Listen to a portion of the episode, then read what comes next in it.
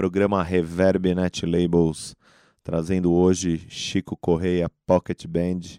O pessoal vai fazer uma jam session aqui no Estúdio Q. Vai também falar de música livre, difusão de música pela internet, pela rede. E a gente começa aí com o som dos caras aí já improvisando laptops. Felipe Julian, Axial, é, Fernando TRZ, toca no Lavoura, Cérebro Eletrônico, no Synths, Gil Duarte, que tem um sistemas imóvel de som, mandando trombone, flauta e voz. Flauta e voz, além do próprio Chico aí, com laptops e todas as máquinas de som. Vamos aí.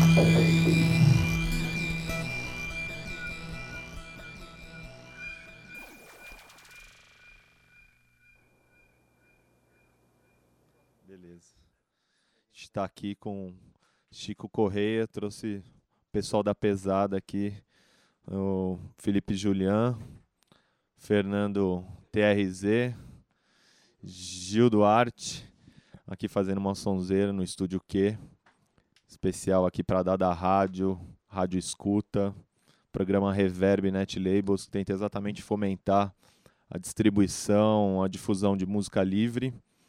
E a gente começa aí um pouco o pessoal se apresentando, falando um pouco dos projetos que tem tocado. Beleza, eu sou Fernando TRZ, estou aqui acompanhando o Chico Correia e toda a galera aqui junto, nesse clima de jam e, e, e, descoberta de uma linguagem sonora que a gente ainda está no processo experimental, né? ainda tentando descobrir isso. Né? Mas eu acho que essa é a onda mais legal né? de, de fazer nesse formato, né? De conseguir. Quer dizer, a gente não tem os arranjos das músicas fechadinhos, né? Mas a gente tem algumas coisas pré-combinadas. Né? E a gente toca nesse clima de jam, de, de diversão, de, de, de, brincadeira. E vai descobrindo coisas muito legais aí, né? Sim, eu toco com, eu tô, tô com outros projetos também, com o Gil Duarte, no Asimov, Sistema de Som. Tenho o meu grupo, o Lavoura, que é um quarteto de música instrumental que também faz essa atua bastante nessa na, na, na internet, na no, no, Creative Commons, a gente produz muita música na, na, internet, né?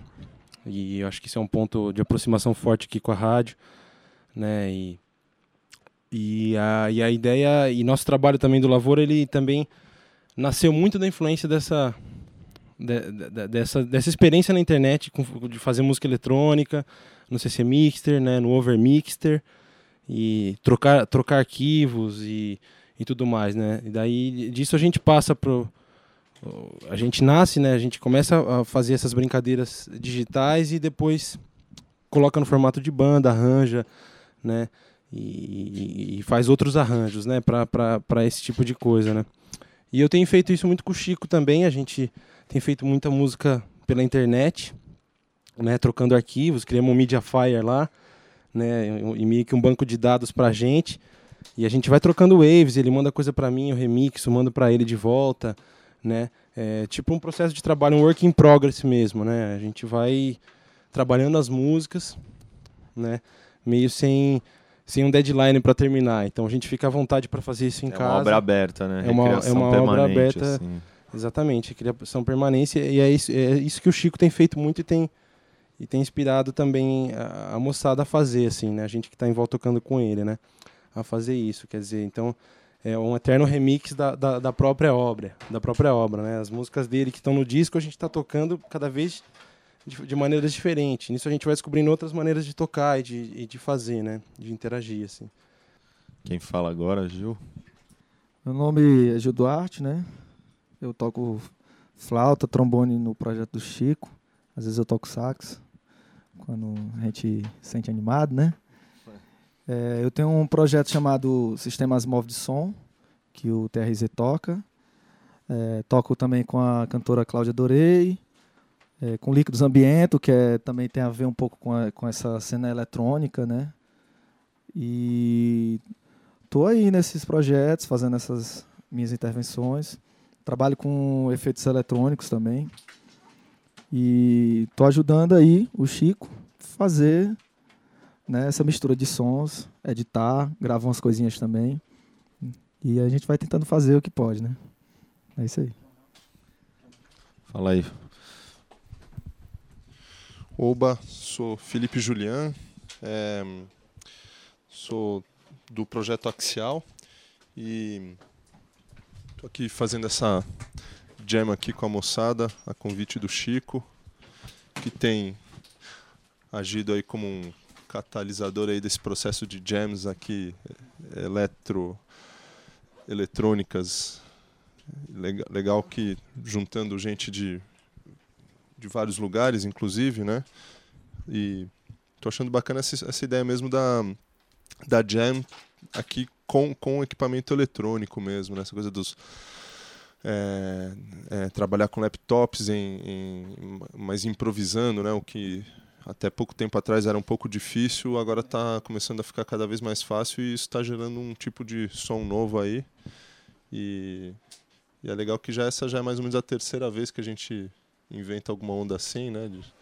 A primeira já foi direto no palco, né? Na raça, mas o acho que isso é bacana, tá, tá gerando alguma coisa nova aí interessante, né?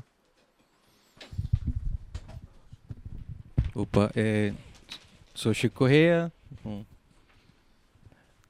ah, bom, eu queria completar também que esse trio aqui é da pesada e exceto o Gil, o Felipe e o TRZ, a gente se conheceu mais pelo lance do da internet, né?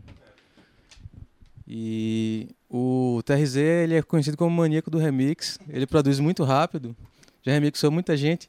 E uma coisa, ele recentemente foi o ganhou segundo lugar num concurso de remix do Mark de Clive Lowe, um grande artista de soul. E a gente tem orgulho dele por isso. O Gil, o Gil tem uma coisa muito legal que ele, ele é, é um cearense arretado, tem um sotaque nordestino, mas ele é um cara que, como músico, ele tem um ouvido muito bom e ele é muito versátil. Além de ser improvisador, ele, ele toca vários instrumentos e canta. Então, assim, fecha. As, as jams que a gente tem feito mais é esse trio aqui, né? Eu, o Gil e o TRZ. E, eventualmente, o Alfredo Belo, quando pode, DJ tudo. E agora a gente está chamando o Filipão, né? Pra juntar aí, fazer essa brincadeira. Até porque é uma coisa nova pra gente também, esse formato do de como se fazer música eletrônica ao vivo mesmo, né? De como você trabalhar com as máquinas integradas e os músicos e tem um pouco de caos e faz parte também.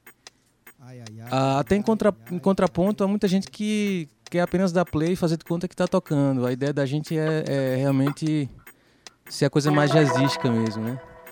E, enfim. O que é que eu posso falar mais?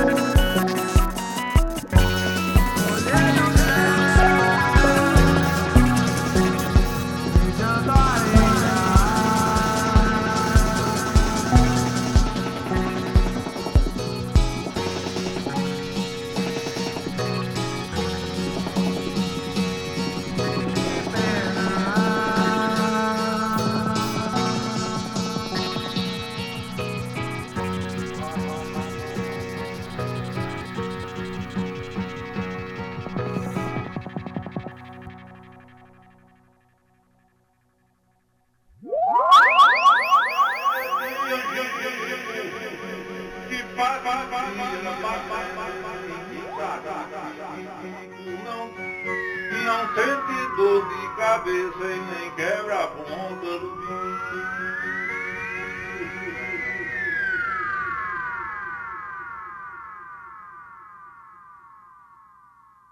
Creative Commons nasceu muito tempo atrás no Nordeste, porque se você pegar as, as cantadoras lá de coco, todas as tradições são cultura oral, que é passada e remixada, de certa forma, porque cada, cada um pega e acrescenta um verso e faz um, isso de uma forma diferente. E isso a gente faz né, pegando esse material e pegando com todas as referências que a, gente, que a gente tem. Então a gente tem muita referência da música eletrônica, da música tradicional e da música do mundo todo. Né? Eu acho que a gente soma isso, as coisas que a gente gosta de fazer e vai, vai criando de forma espontânea. A gente não está preocupado em, em, atingir nenhum mercado, a gente quer fazer uma coisa que, que é boa para a gente. Né?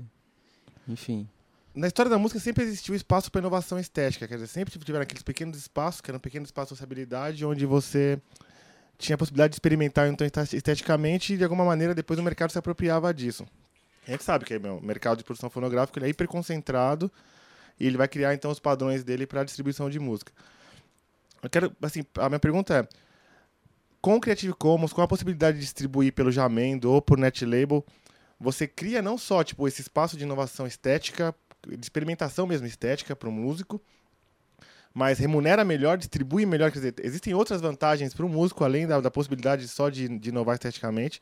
Como você me falou um número agora que eu não entendi direito. São no, você teve 900 mil downloads já do seu disco lá pela, não, não, pela 900 mil não. 90 mil, 9 mil, aí eu não entendi não, não. o número. É, é o, 900, eu não entendi. O disco, o disco que eu tenho, Chico Electronic Band, que é a banda, enfim, é, é, é, um outro projeto que... O que eu faço aqui, eu pego o material da banda e, e, e vou... Eu chamo de pocket band, né? Certo. A banda vai numa mala aqui. E agrego com os amigos. É, eu fiz 2 mil discos e 200 vinis. E colocamos, antes do disco chegar, a gente colocou o material todo no, no Netlabel. Saí pesquisando, uhum. mandei vários e-mails, né? Inclusive, é, no musicartistry.de, que é alemão, entrei na coletânea junto com o Saliva, o Flu e o projeto do Jorge, que eu não lembro, Zula System. E aí, mas assim, ele só botou duas músicas. Eu queria editar o disco na íntegra. Então aí eu comecei a procurar, achei um netlabel japonês chamado Bump Foot e ele, ele curtiu, me pediu para mandar em 320 a resolução do MP3. Mandei, ele publicou todo, a gente colocou o encarte e ficou lá, foi rolando. Só que aí passou uns seis meses, aí o Japa mandou um e-mail para mim, disse, o que é que tá acontecendo? Por quê? Está tendo muito download. Tinha disco lá que tinha média de 20 mil downloads e o meu, o meu disco já estava com 80 mil em menos Nossa. tempo. E até hoje é, é, o top, eu não sei o que foi que houve, acho que esse lance dos blogs, tá linkado, né, do sei lá. E você acha que você venderia 80 mil cópias desse disco Não. no mercado formal de distribuição, que a gente está acostumado? É, isso seria uma coisa muito pouco provável hoje, é tal qual ganhar na loteria. Né? Então se eu também ficasse naquela, ah, não, não vou botar na internet e tudo. Que na verdade eu faço isso desde, desde que apareceu a internet eu coloco meus projetos lá. Então já está com 2 mil discos e eu alcance muito pouco. O que acontece hoje em dia? Quando eu viajo como DJ ou, ou com projetos paralelos como Pocket ou com a banda para lugares que eu nunca fui, eu encontro pessoas que conheceram na internet. Uma vez estava em Berlim, discotecando num clube, aí o produtor chegou e disse, ó, oh, temos na você tocar tal música. Eu disse, como é que ela conhece? Né? Então, em Itaguatinga, a gente tocando ontem e a galera cantando as músicas. Então, assim, acabou essa barreira. A, a lógica mudou totalmente. A questão toda é... Vida de música nunca foi fácil, né? Então, a gente... Eu acho que a gente não está numa crise pior do que era antigamente.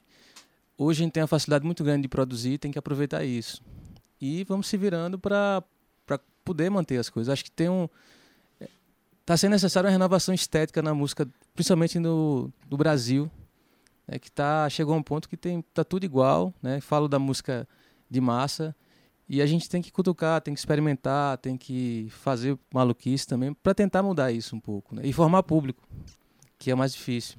É, tem uma coisa bem engraçada, né? Que tem uma coisa bem engraçada, na verdade, que quer queira, quer não, a internet está sendo melhor do que, mais vantajoso do que gravadora e tudo. Porque é essa coisa, o pessoal quer fazer um formato que dê para você poder investir uma grana e ter retorno, né? E a internet não está muito preocupada com isso. Eu acho essa é a vantagem aqui. Tem para todo mundo, é um lugar democrático, né? Pô, o, o, o Axial, acho, acho que é uma banda que. Pô, o, o som que a gente faz, eu, eu duvido muito que ele chegasse muito longe se, se a gente vivesse 10 anos atrás, assim. né?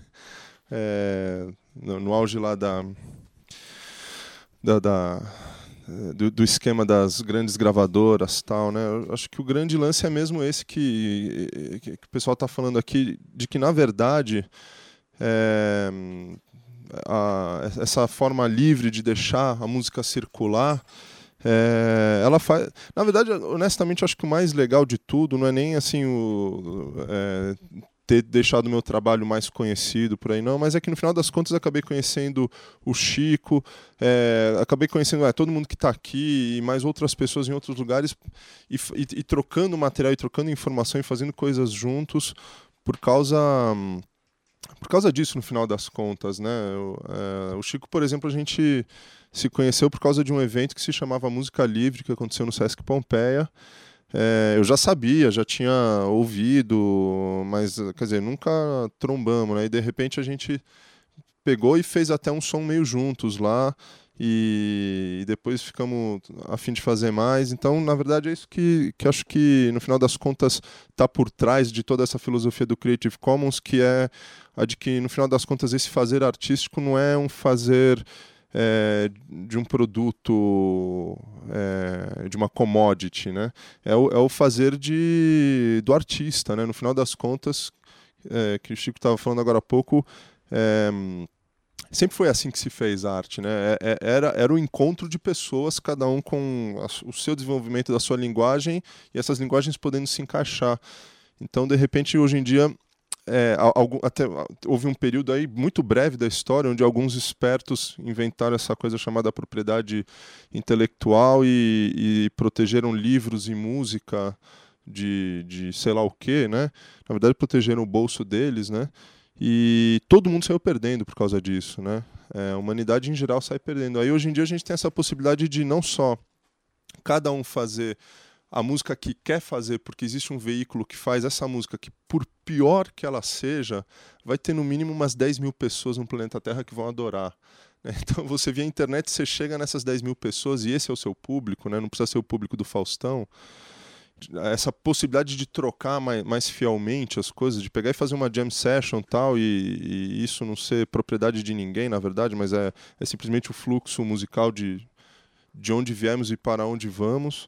Acho que isso é o que, na verdade, no final das contas, o Creative Commons e copyleft e tudo mais tá, tá nos, tá nos levando de volta para esse momento onde, na verdade, não existia tudo isso e a humanidade criou a maior parte das coisas que ela já tinha que a gente já conheceu já tinha sido criadas antes da propriedade intelectual porque ela não existia justamente, né? Então eu acho que esse é o grande lance, né? Chega de Mickey Mouse, Mouse, Mouse. É,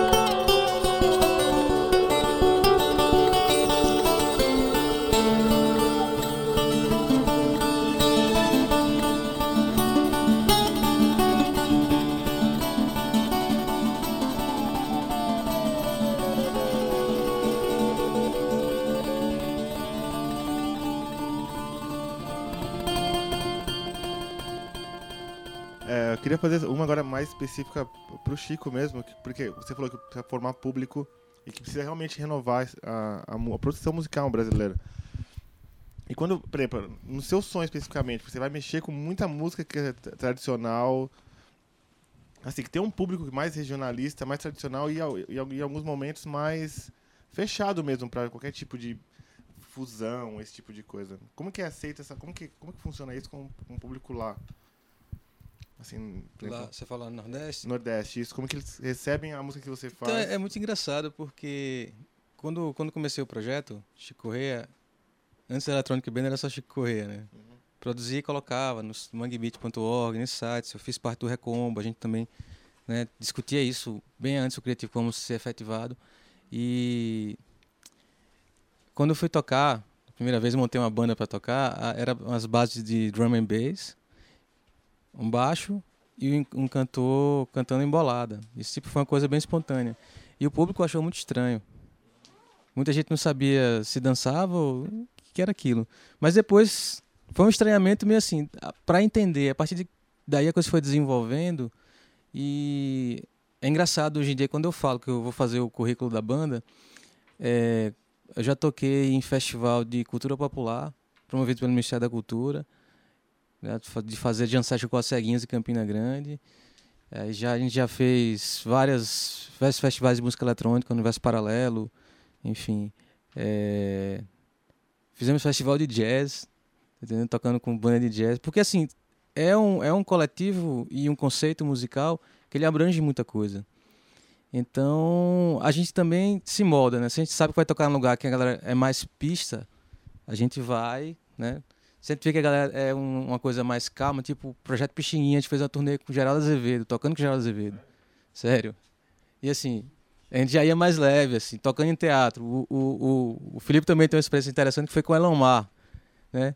E a, aceitação foi incrível, porque a gente foi tocar, por exemplo, Pixinguinha, a gente viajou o sul e sudeste, tocando pro público do Geraldo, que é o grande gancho, né? Que são nossos pais, aquela geração. Cara, eu nunca vendi tanto disco, bicho. Eu acho que o, o, o Axel também. Então, o que é que, é que tá acontecendo? A gente tá, tá notando que falta uma forma da música que, que se faz, que não está nas grandes massas, chegar nas pessoas. Como o Felipe disse, vai ter pelo menos 10 mil, acho que pode ter 100 mil, porque não, não tem mais esse, esse parâmetro. Eu acho que as pessoas elas são tão carentes de, de boas performances musicais e de bons trabalhos que tenham consistência. É, você tem uma coisa bem feita, ela não vai ser descartável. É falta agora então. É conseguir chegar. É, porque assim, você já, já conseguiu pensar a música livre na produção, quer dizer, então você tem essa liberdade para experimentar esteticamente. Na distribuição, com o Creative Commons, então o grande funil agora é a publicização, né? Como chegar e alcançar esse público. Isso, até porque você tem diferentes, é, diferentes faixas etárias, né? Que consomem, de certa forma, diferentes mídias. Então a internet não chega tanto a, a, a, a pessoas mais velhas, por exemplo, da geração. Ninguém tá, vai estar querendo baixar MP3, nem nada. Então, assim, como chegar nessa galera é uma forma também. E a garotada também está nesse lance de, de pesquisar. Acho que tem outro problema da internet que, apesar de ser muito bom, tem muito conteúdo e nem tudo né, se perde às vezes. É muita coisa que as pessoas não absorvem. Então é como fazer, focar isso. Criar redes que tenham a ver, né, que, que nem a gente estava falando. O Gemendo é legal como uma grande base de dados.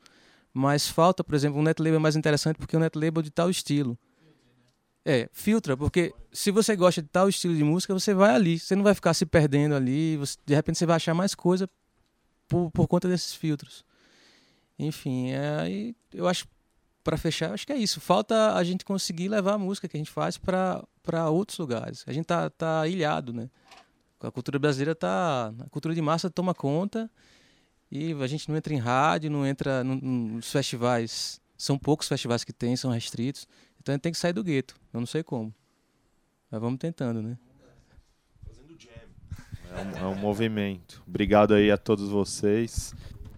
Essa é a Dada Rádio. Tá aqui exatamente para agregar as pessoas e difundir música livre. Obrigado especial então mais uma vez ao Chico Correia, Felipe do Axial, Fernando TRZ, Gil Duarte, Márcio Black aqui nas entrevistas, principalmente Pipo Pegoraro, Estúdio Q. É isso aí então.